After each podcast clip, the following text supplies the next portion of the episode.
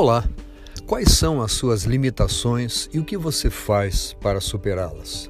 Há uma história no Evangelho de Lucas, capítulo 19, versículo 2, que conta que um homem chamado Zaqueu, maioral dos publicanos e rico, procurava ver quem era Jesus, mas não podia por causa da multidão, por ser ele de pequena estatura. Sabemos que Zaqueu, por ser baixo, não podia enxergar a Jesus, que era o que ele queria naquele momento, e ele achou um jeito. Ele subiu uma árvore, superando talvez os seus medos, as suas, é, os seus pensamentos, a sua preocupação com o que os outros iam pensar. Subiu na árvore para enxergar Jesus, porque ele queria, acima de tudo, isso naquele momento. Minha pergunta para você é: o que limita você? Quais são as suas verdadeiras limitações? A estatura dele era um limite. Às vezes nós criamos, inventamos, pensamos que temos limites, esses não valem. Pense naquilo que realmente limita você.